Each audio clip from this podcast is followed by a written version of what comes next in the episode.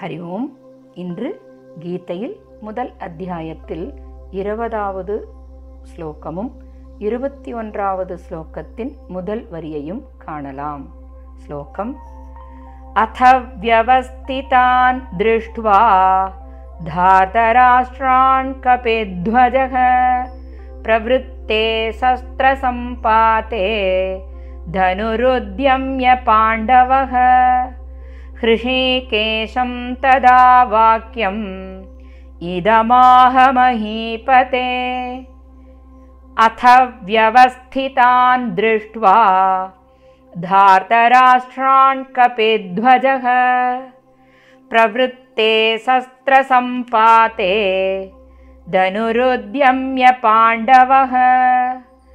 हृषीकेशं तदा वाक्यम्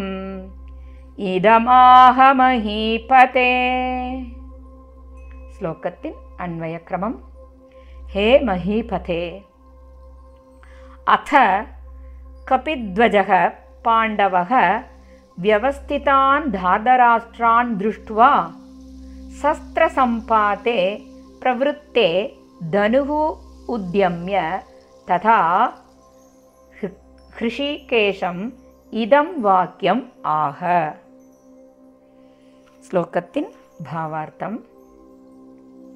அரசே அப்பால் குரங்கு கொடியுடையவனாகிய அர்ஜுனன் போர் துவக்கத் தலைப்பட்டிருந்த திருதராஷ்டிர கூட்டத்தாரை பார்த்து அம்புகள் பறக்க ஆரம்பிக்கும் முன் வில்லை ஏந்திக் கொண்டு கிருஷ்ணனுக்கு இச்சொல்லை உரைத்தான். தாத்பரியம் இதுவரை துரியோதனர்களின் செயலையும் பாண்டவர்களின் செயலையும் விவரித்த சஞ்சயன். இனிவரும் ஸ்லோகங்களில் ஸ்ரீமத் பகவத்கீதை உருவாக காரணமான சூழ்நிலைகளை விவரிக்கின்றார்.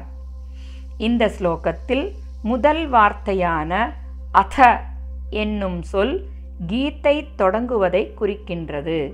பதினெட்டாவது அத்தியாயத்தில் எழுபத்தி நான்காம் ஸ்லோகத்தில் இடம்பெற்றுள்ள இதி என்ற சொல் கிருஷ்ணன் மற்றும் அர்ஜுனர் அவர்களின் உரையாடல் முடிவடைவதை குறிக்கின்றது.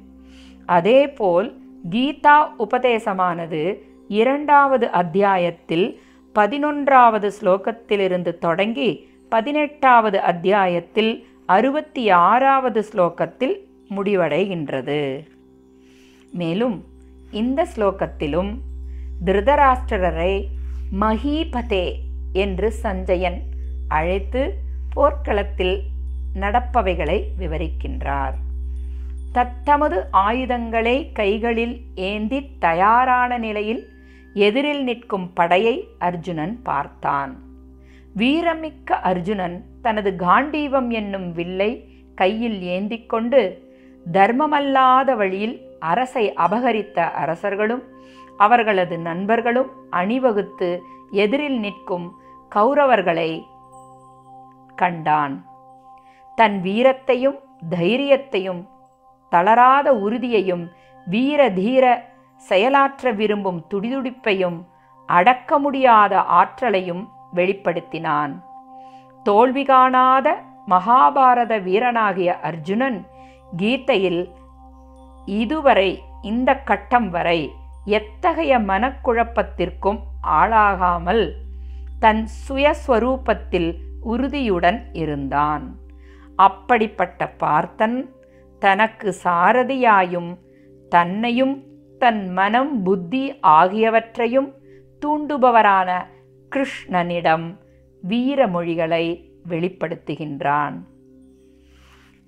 இனி பாரெல்லாம் வென்ற பார்த்தன் பார்த்தசாரதியிடம் என்ன ஆணையிட்டான் என்பதனை நாளை காணலாம்.